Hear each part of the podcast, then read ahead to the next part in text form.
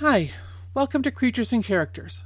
I'm Pat Stewart, a farmer in New England that raises goats and awareness on my farm, Hames and Axel Farm, in north central Massachusetts. These are stories about my time as a park ranger and in farm education that show how much more people need to learn about their planet and place in it. I'll also be relating stories of some of the other critter characters that I've met in my life who taught me important lessons because who doesn't need to learn something? I've tried for years to figure out how to get more people to think about their place in the world. It has always sounded so preachy and angry, and I confess sometimes I am angry that people don't know more. But being angry doesn't help anyone open their minds. So many people are angry now, I hope that this might be a better way to get the same point across. I was raised in suburban Detroit, in a little town called Birmingham.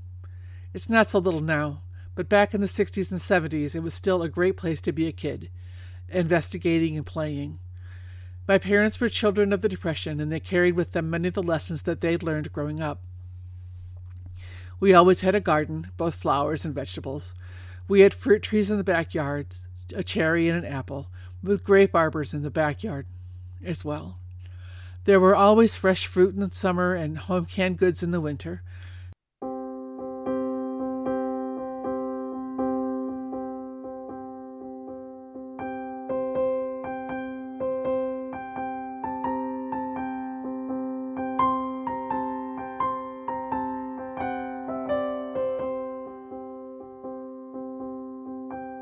and so much of what my parents did was so automatic they didn't bother to explain it to me unless I asked.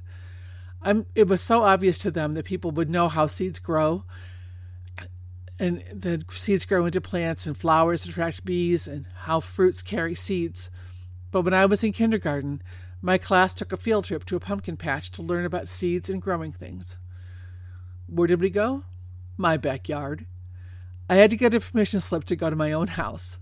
I still find it funny, but that's because nowadays a parent would just keep their child home and let them join the class later, rather than go to school and take a field trip back home. As I grew up and decided to go into the field of parks and recreation, I specialized in environmental interpretation.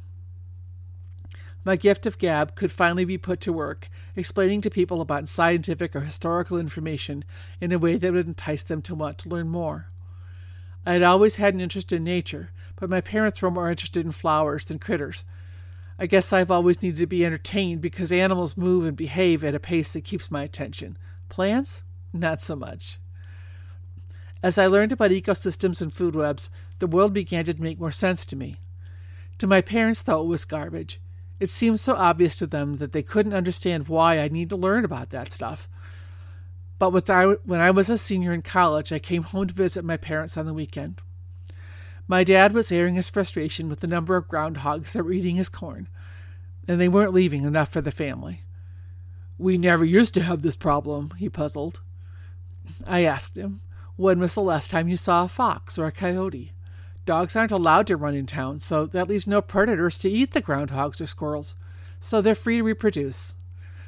well, to me, that was about as obvious as breathing, but to my father, it was a terrific insight.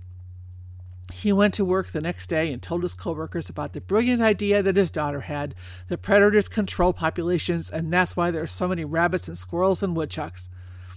I was a bit chagrined because it was so fundamental, but since I've since come to learn that it's not anymore, and that's why I do what I do. I will keep names out of these stories, so bear with me. I don't want to offend anyone, and I want people to know that they are not alone if they're in the same state as the people I've met along the way. When I speak about animals of my life, I will use their names because they won't mind. I won't be using scientific jargon, which, frust- may, which may frustrate some listeners, but if you're a naturalist or a scientist, you can go look them up. Why am I bothering with this? I'll explain some of that along the way, but in general, it's because people need to understand some basic agriculture. Eating is necessary for life. What you eat is up to you. How you live your life is your business, until it crosses into someone else's life which nowadays includes climate change, racial justice, environmental equality, or just plain common courtesy. I'll be putting up a new podcast every week, usually on Tuesdays. If you have any questions or comments, please keep them civil and share them with me. I'm new to this podcasting stuff, so bear with me as I learn as we go. Thanks for listening. Hear me next week. Bye.